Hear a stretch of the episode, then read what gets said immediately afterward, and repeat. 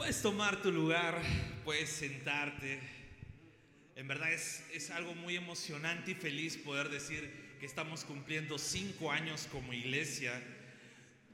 Y mira, yo quiero agradecer a cada uno de ustedes, también quiero agradecer a cada uno de los invitados, así que saluda al que está a tu costado si lo conoces, bien, si no, dile bienvenido, bienvenido a casa. A los que son de casa, pues busca a alguien que no conozcas, que sepas que es un invitado y dile, qué bueno que estés aquí, gracias por estar aquí. Si es alguien que no ha venido después de mucho tiempo, pues dile, qué bueno que seas un invitado más. Mentira, una broma. Y bien, dando unos minutos para que terminen ahí de saludarse. Y bien familia, hoy día como día de aniversario, nuestro día central, ya vamos a tener la reseña, una reseña emocionante, ¿ok? Ya va a tener una reseña emocionante. Eh, estamos culminando también nuestra serie, los que son de casa. ¿Cuál es nuestra serie? Oye, ¿qué pasó? Nuestra serie, ¿cuál es? ¿Objetivo en la? No, fuerte, fuerte, por favor. ¿Objetivo en la? Bien. Entonces, hemos tenido ya varios mensajes, el objetivo claro, concentra tu enfoque y todo. Hoy día vamos a ver que vamos a ir por nuestro objetivo. Y hay una charla motivacional de Yokoi Kenji, ¿no? No somos una iglesia que, sea así enfocada en la motivación personal, pero esta charla me gusta porque él da una división a dos tipos de pensamiento, el pensamiento oriental y el pensamiento occidental, sobre todo el pensamiento latinoamericano. Y yo quiero que prestes atención, el pensamiento oriental que dice, el pensamiento oriental dice, si no hay nadie que lo haga, yo debo ser el primero en hacerlo. ¿Sabes qué es lo triste? Que el pensamiento occidental, sobre todo el latinoamericano, dice, si es que nadie lo hace, yo por qué tengo que hacerlo. Esa, es, esa charla se enfoca en eso. El oriental tiene un pensamiento de si nadie lo hace, yo voy a ser el primero en hacerlo. Voy a ir por ello, voy a tener que hacerlo, voy a tener que lograrlo. Pero el occidental dice, ah, no, yo por qué voy a hacerlo. Que lo haga otro. ¿Yo por qué tendría que empezar? ¿Por qué a mí? No, no, no, no, no, no. Ese es el pensamiento occidental. Ahora, eh, como iglesia universal, ¿sí? Tenemos un solo objetivo. Y el objetivo es disipular naciones. El objetivo es predicar el Evangelio disipulando naciones. Pero ¿sabes cuál es el gran problema? Que gran parte de la iglesia no está yendo por el objetivo. Gran parte de la iglesia no está yendo. Puede ser por muchos factores, puede ser el factor de la comodidad. ¿Sabes qué? Estamos cómodos así, ya no entra nadie más. Si entra alguien más, vamos a estar más apretados. Si entra alguien más, pastor, no, mira, ¿sabes qué? En verano va a ser calor, vamos a sudar, ¿no? Y no hay ventilador acá, así que no, no. En invierno evangelizamos. Ahí sí más calentito, más juntos. Tal vez el factor comodidad, puede ser el factor miedo. Miedo al rechazo. Ah, no, si vamos a predicar nos van a rechazar. Si vamos a predicar, oh, de repente por ahí no, nos avientan agua. Recuerdo que la fraternidad de pastores en el festival Jesús es vida del año pasado, mientras estaban marchando con sus banderolas, desde un edificio le empezaron a tirar agua. Ellos felices porque les daban les refrescaban, ¿no? Pero les empezaron a tirar agua. Hay muchos lugares donde les tiran otras cosas. Recuerdo que estaba ensayando en una iglesia una vez y como de Dios me levanté a acomodar algo del amplificador que estaba delante y cayó una lata ah, justo donde yo estaba sentado. O sea, si no me movía, me caía la lata a mí. Y puede ser el factor miedo, puede ser el factor conformismo. Ya tenemos la casa llena, ya tenemos miembros activos, la iglesia se sostiene sola. Entonces, Concentrémonos en nosotros. Hay muchos, muchos motivos por el cual tal vez no estamos yendo por nuestro objetivo. Pero ¿sabes qué?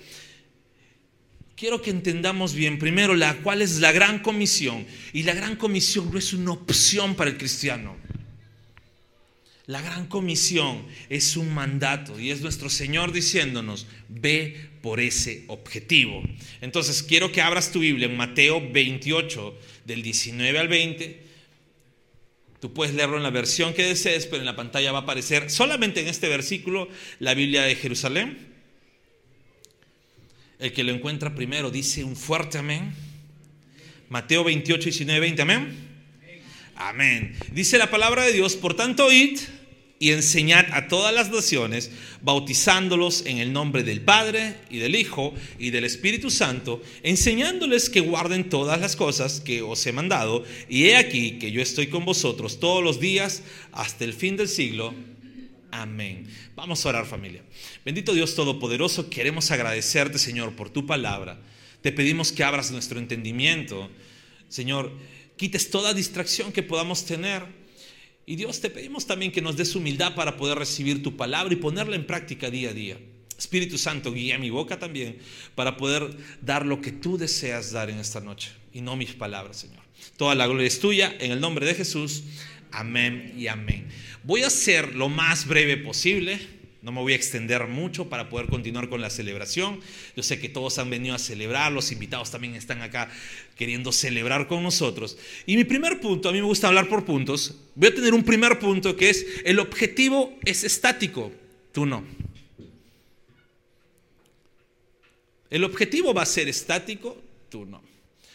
Hemos dado a lo largo de toda la serie, hemos dado eh, una analogía entre cómo acciona un francotirador cómo se prepara, cómo está el francotirador ahí preparándose, sufriendo todo, enfocando bien, calibrando su enfoque y todo. Y tú puedes decir, pero el francotirador está estático. No, él está siempre pendiente. Desde su mira, el objetivo es el que está estático. Él siempre está pendiente cómo se mueve el objetivo. Ahora, el objetivo va a estar en un lugar. El francotirador tiene que ir a ese lugar. Los que somos varones y somos casados, cuando nos gustaba nuestra esposa, y estoy hablando a los varones de verdad, ¿eh? ¿qué hacías? ¿Quedabas diciendo, ah, si le gusto que me hable? ¿O tú ibas todo galán, te presentabas, buscabas la conversación, tú estabas ahí buscando cómo caerle bien, tú estabas buscando cortejar? Tú ibas tras tu objetivo. Tú no permitías de repente, oye, ¿sabes qué? Que venga, ¿no? Y si me la ganaron, me la ganaron. No, un varón iba, va por su objetivo. De la misma manera, tenemos que ir tras nuestro objetivo.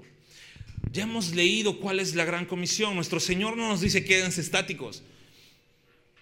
Nuestro Señor no le dijo a sus discípulos, sabes que quédense, ya son 700, ya suficiente con ustedes. Él les dijo, vayan.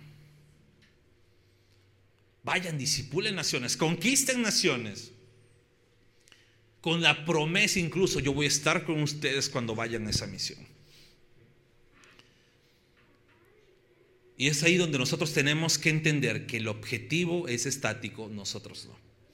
Nosotros tenemos que ir.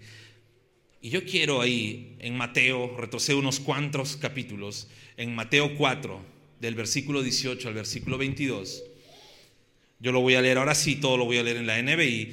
Dice, mientras caminaba junto al lago de Galilea, Jesús vio a dos hermanos. Uno era Simón, llamado Pedro, y el otro Andrés. Estaban echando la red al lago, pues eran pescadores. Versículo 19, vengan, síganme, dijo Jesús, y los haré pescadores de hombres. Versículo 20, al instante dejaron las redes y los siguieron.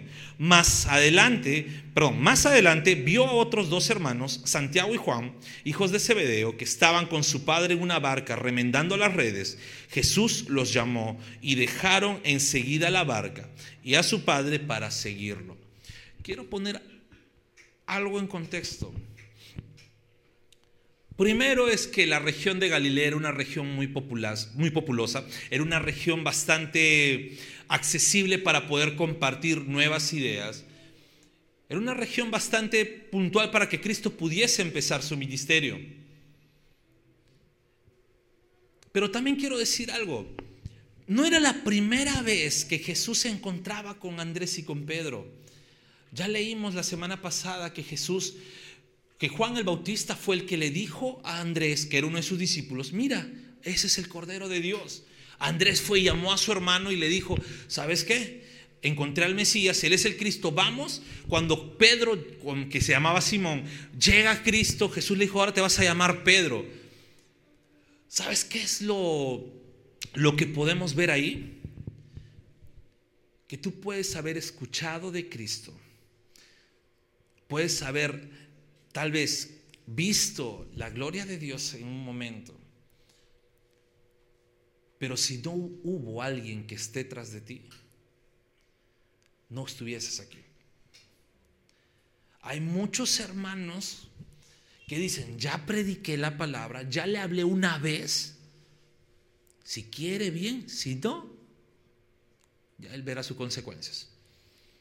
Y ya no están tras el hermano que predicaron, ya no están insistiendo. Pero veo aquí a Jesús, ya había hablado con Pedro, ya le había cambiado el nombre, ya le había cambiado la identidad a Pedro, pero veo a Jesús que nuevamente fue y le dijo, hey, ahora sí síganme. No veo un Jesús estático, no veo un Jesús que de repente dijo, ay, ay, yo soy Dios, que vengan, se acercarán a mí, mi Padre los enviará sino veo un Jesús que iba. Y fue donde estaba Andrés y Pedro, estaban remendando sus redes, estaban trabajando. Y Jesús le dijo, vengan.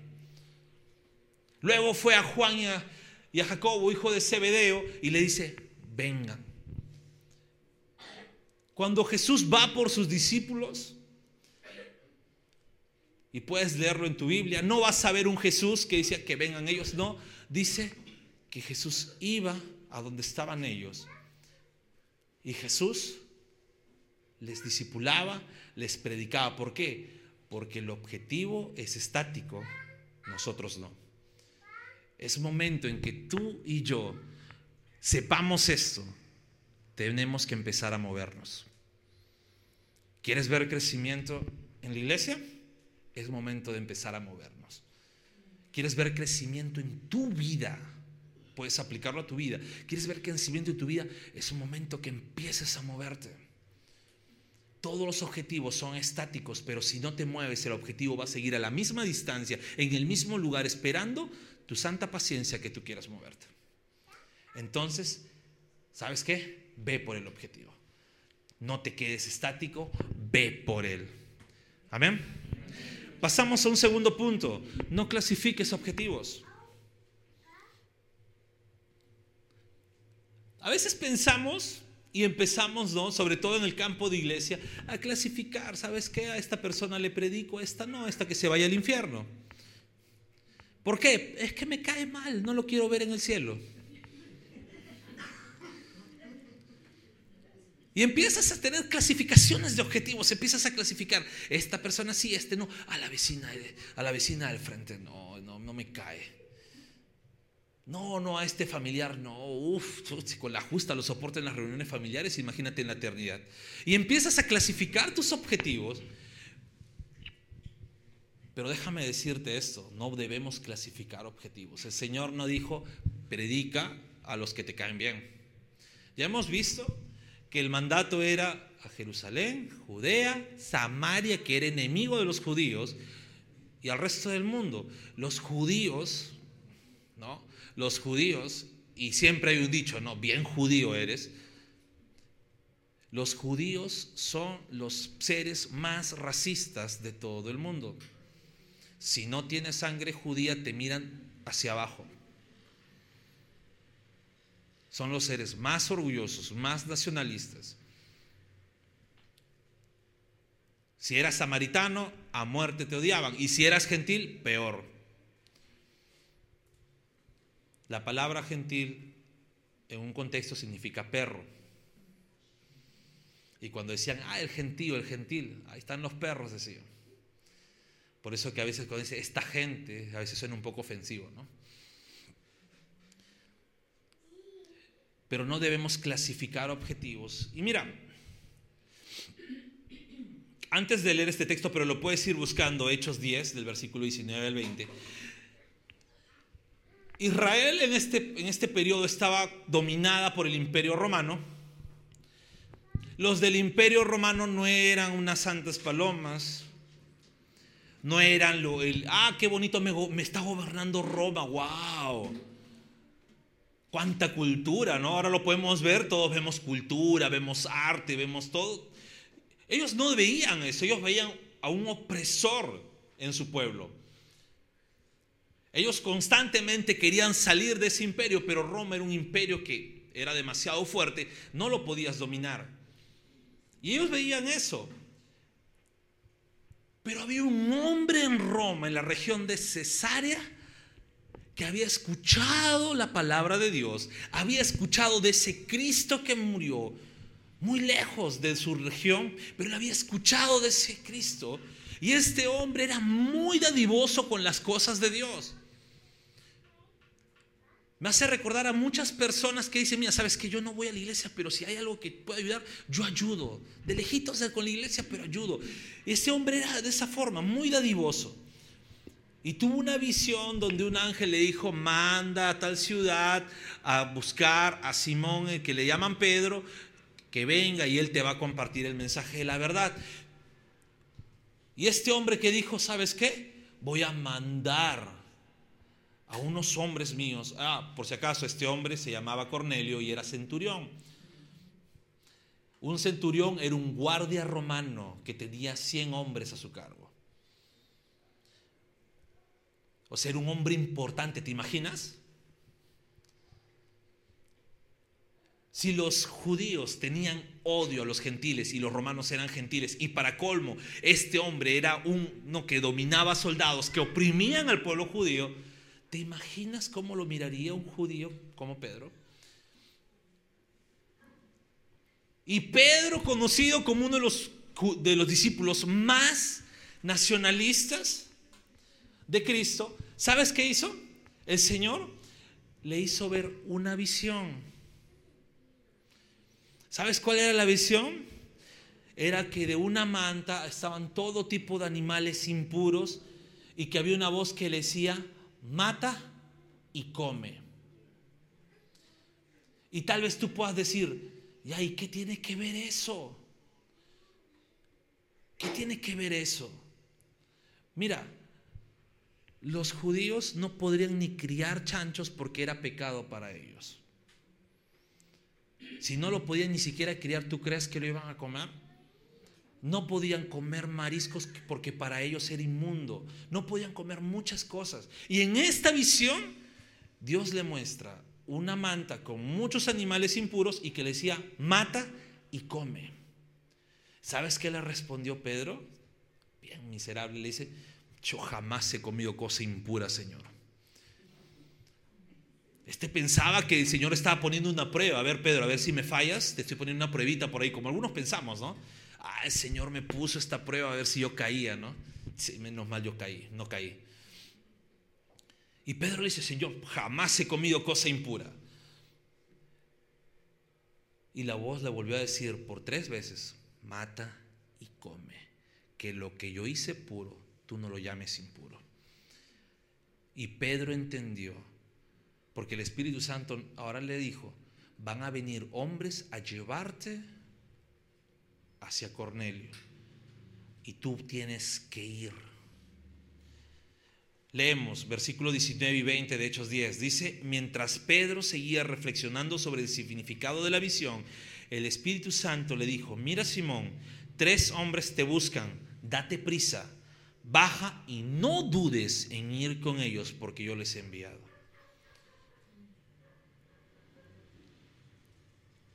El Señor tuvo que decirle a Pedro, no clasifique sus objetivos. Si no hubiera habido esta visión, a lo mejor Pedro, ¿sabes qué hubiera dicho? ¿Sabes qué? No me importa tu vida. Esto es para nosotros los judíos. Sin embargo, el Señor le hizo ver No clasifiques tus objetivos. Y esto quiero que tú aprendas. Cuando vas por un objetivo, no los clasifiques. No veas con este hombre ya no hay solución porque es el más perdido de todos. Con esta mujer ya no hay solución. Mira piadosamente, así como si tú fueses esas personas, como si tú estuvieses en el mismo hoyo que estas personas, tú mírate a ti mismo y ve por tu objetivo. No los clasifiques.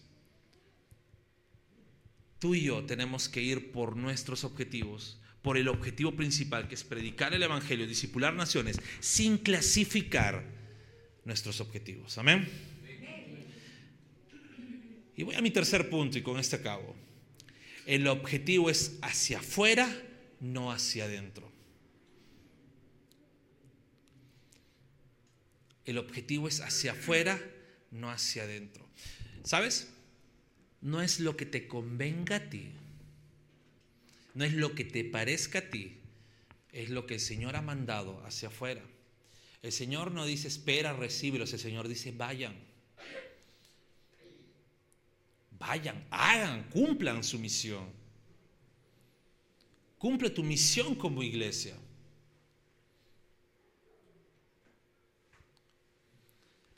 Antes para llevar la palabra de Dios, y me pongo el tiempo de Pablo y el tiempo de Pedro, ¿sabes? La única manera de llegar de un lugar a otro era enviar una carta que se demoraría un mes, unas semanas para llegar a su lugar y poder leerla y luego el feedback, el regreso de la carta, otras semanas y era muy largo. Sin embargo, estos hombres hacían esa labor. Para ir tenías que ir en barco o a pie. Hoy te dicen, vamos a visitar un hermano, ay, qué flojera. Vamos a la iglesia, lleva un hermano a la iglesia, ay, no, qué lejos. Te dicen, vamos, el culto es a tal hora, ah, muy temprano. Ya, entonces a esta hora, ay, pero muy tarde.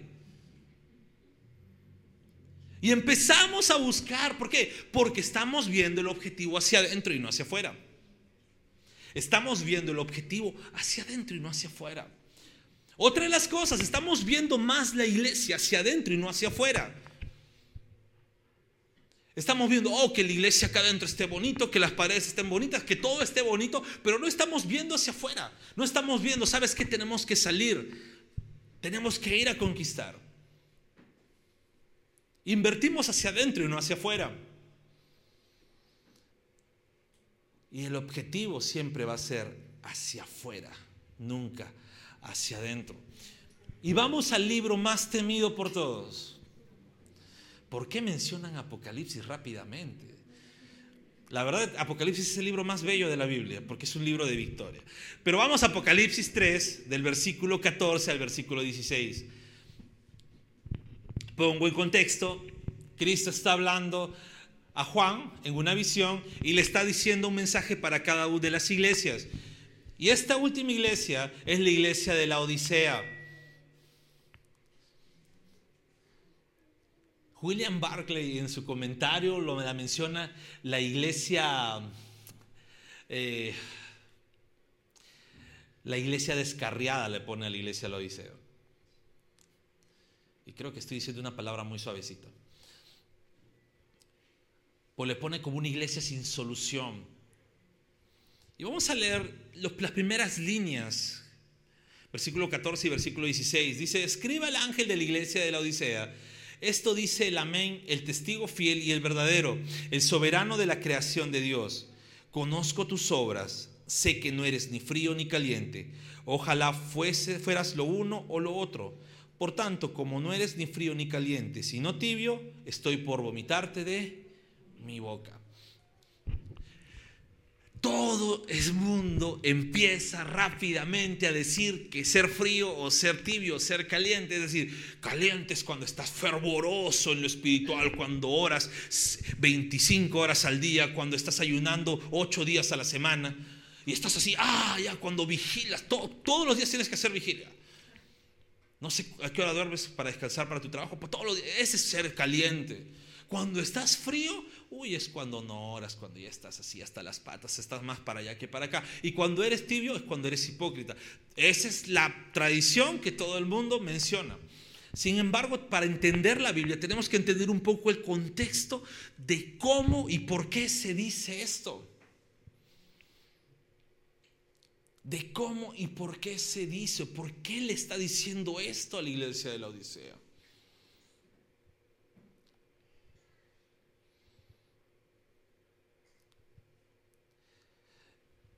Y te voy a dar, hay muchas observaciones, a mí me gusta bastante decir esta, y mientras estudiaba para mi mensaje encontré como que la conclusión de la versión o del de la interpretación de este texto, que más para mí es la más acertada, es que cerca a la región de la Odisea habían dos ríos, uno al norte y uno al sur.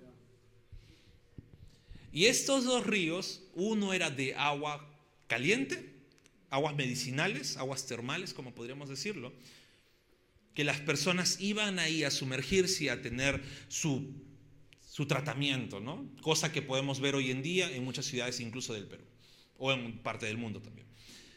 Y la región del sur tenía un río que el agua era muy fresca y muy sana.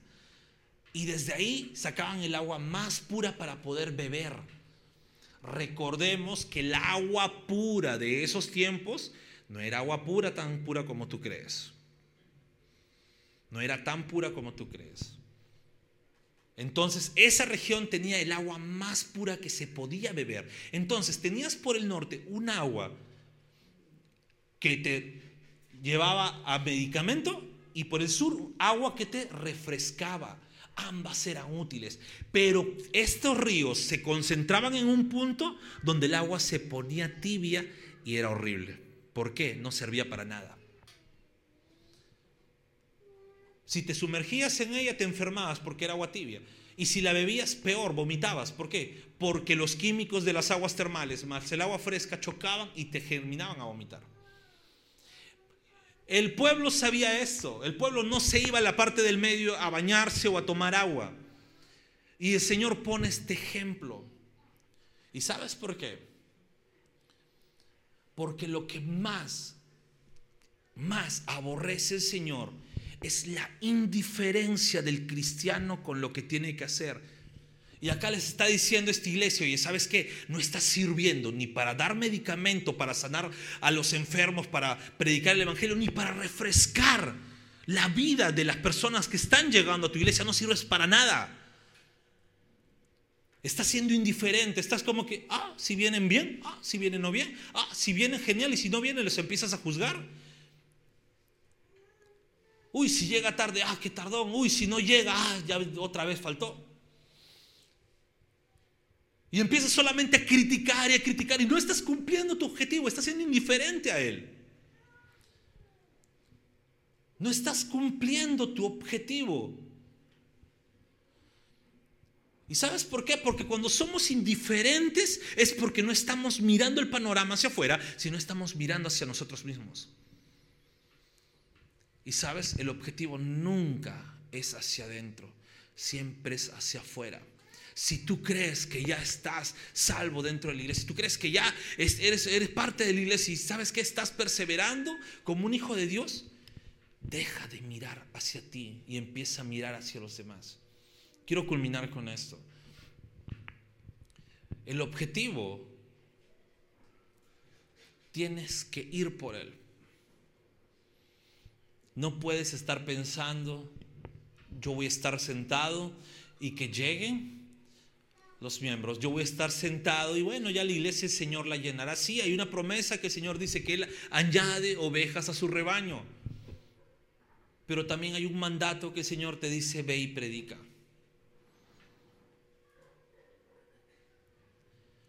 Hoy en día se ha visto,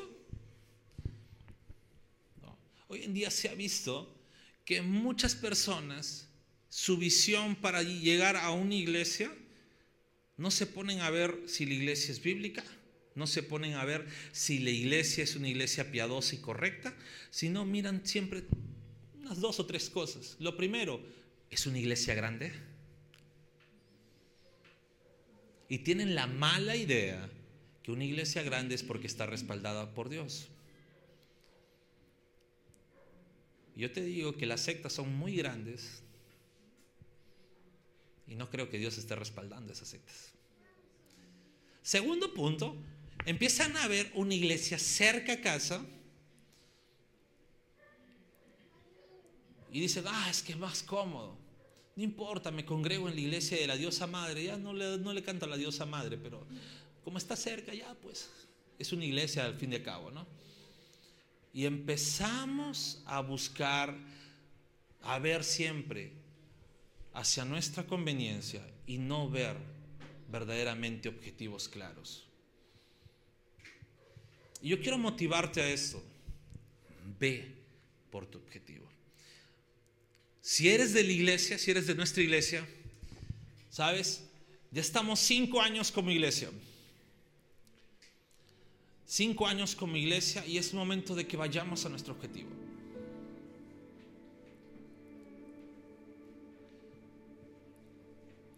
Es tiempo de que corramos hacia nuestro objetivo. Hemos tenido como iglesia altas y bajas, pues hemos estado bastante confrontados. En la reseña ya escucharán por qué.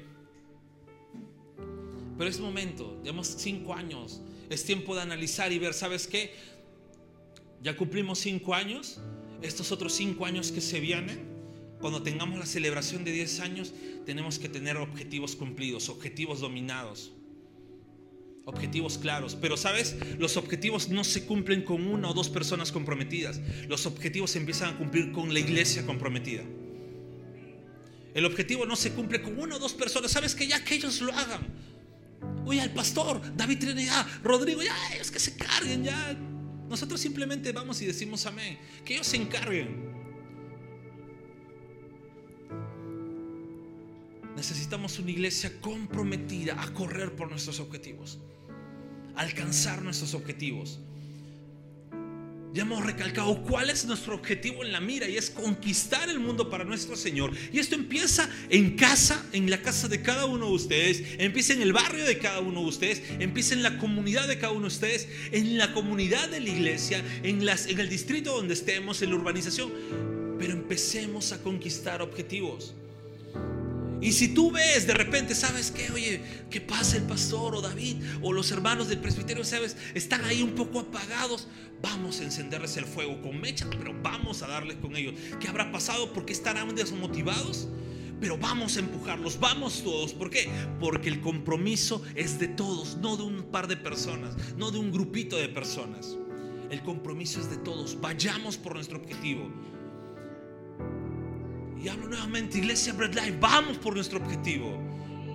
Vamos por él, cojamos el objetivo, fijémoslo, calibremos nuestro enfoque y conquistemos nuestro objetivo. Y si no eres de la iglesia, de repente congregas en otro lugar, ¿sabes qué?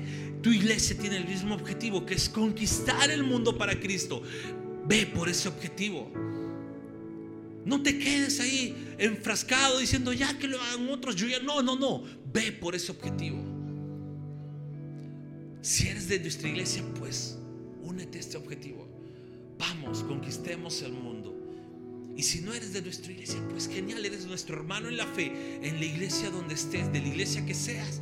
Ve por ese objetivo. El objetivo es el mismo, la misión es la misma una iglesia no tiene una misión diferente a la otra. Acomodamos con palabras bonitas nuestra misión. No acomodamos nuestra, nuestra, con palabras bonitas nuestra misión. Pero siempre el objetivo de la misión va a ser conquistar el mundo. Nuestra misión como iglesia es mostrar a Cristo como pan de vida, por eso el nombre Bread Life, como pan de vida, no solamente con palabras, sino con hechos vamos por nuestra misión. Pero a la final es, nuestra misión termina siendo, conquistemos el mundo para el Señor. No va a otra misión. La acomodamos bonito, ¿no? Para darle estilo identidad. Pero no, no va a otra misión. Ahora, si estás en un lugar donde no tienen una visión de esta forma y se centran más en el hombre, centran más en el hombre, pues ora por esa iglesia. Ora por ese lugar.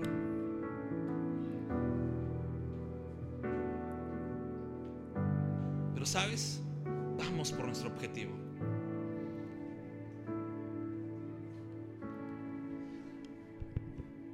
Oremos, oremos al Señor. Ponte de pie.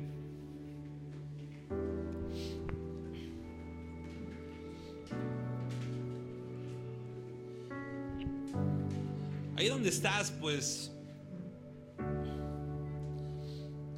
nuevamente hablo a los de casa, a los que son de la iglesia, pues comprométete con el objetivo, comprométete con la misión. No te distraigas en otras cosas, no te distraigas en, en lo que viene, en lo que no va a venir. Sabes, pruebas van a haber muchas. Van a haber muchas, eh, dificultades van a haber muchas.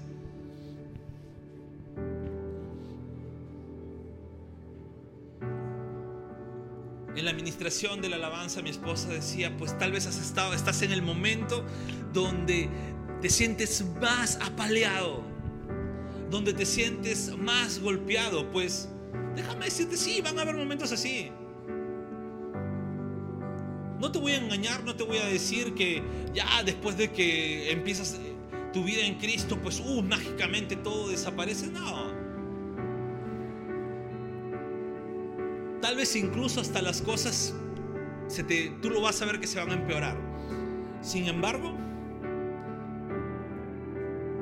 en los momentos difíciles ya no estás solo, sino tienes a tu Salvador, quien te da la fuerza y fortalece en todo momento difícil. Y pues si el Señor pues te está diciendo, esta es tu misión, este es tu objetivo, pues comprométete con ese objetivo. Lo que pase después, Él se encargará. Cuando a veces ponemos de antemano cosas o circunstancias por encima de lo que el Señor nos manda, estamos diciendo al Señor, ¿sabes qué, Señor?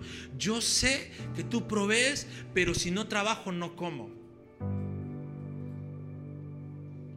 Señor, yo sé que tú puedes hacerlo, pero si no hago esto, pues no va a pasar. Y yo no te digo que dejes de trabajar.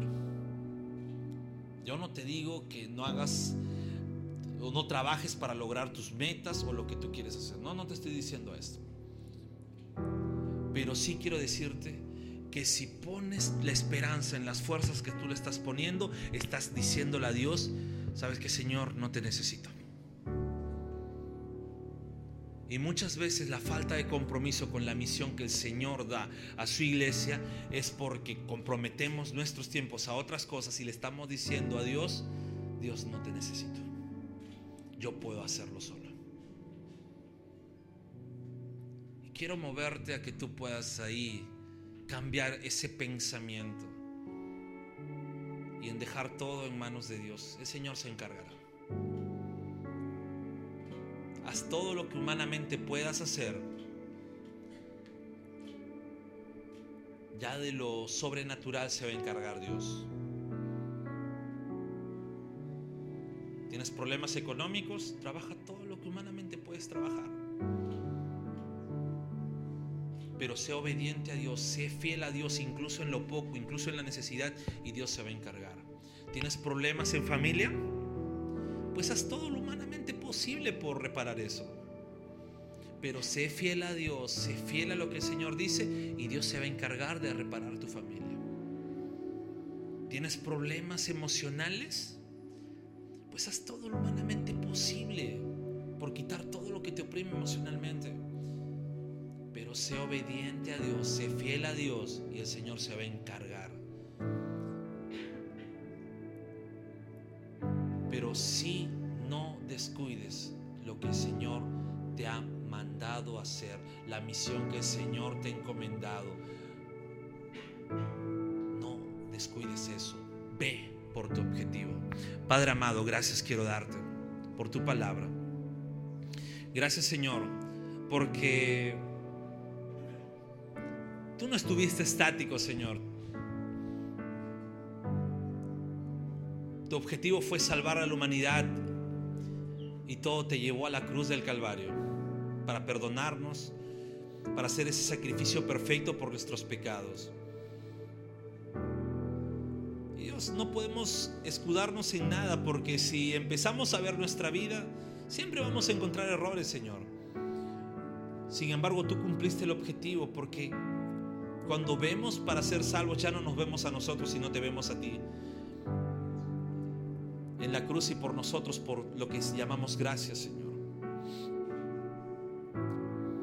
Bendito Padre. Pero ayúdanos a nosotros también a ser comprometidos con nuestro objetivo. El objetivo de poder alcanzar al mundo y llevarlo a tus pies. El objetivo, Señor, de ir y conquistar naciones. El objetivo, Señor, de no mirar hacia nosotros, sino mirar siempre hacia afuera. Y ser piadosos con las demás personas. Gracias, papá, por este tiempo, Señor. Y gracias por perdonarnos en la cruz. Y ahora hacernos hijos tuyos. Toda la gloria es tuya, Señor. Toda la honra es tuya. Te pido que nos ayudes a vivir dignamente. Te pido que nos ayudes, Señor, a andar de acuerdo a lo que hemos visto en tu palabra. Y Dios, que todo lo que hagamos siempre sea para darte la gloria y honra. Iglesia, adoramos a nuestro Dios.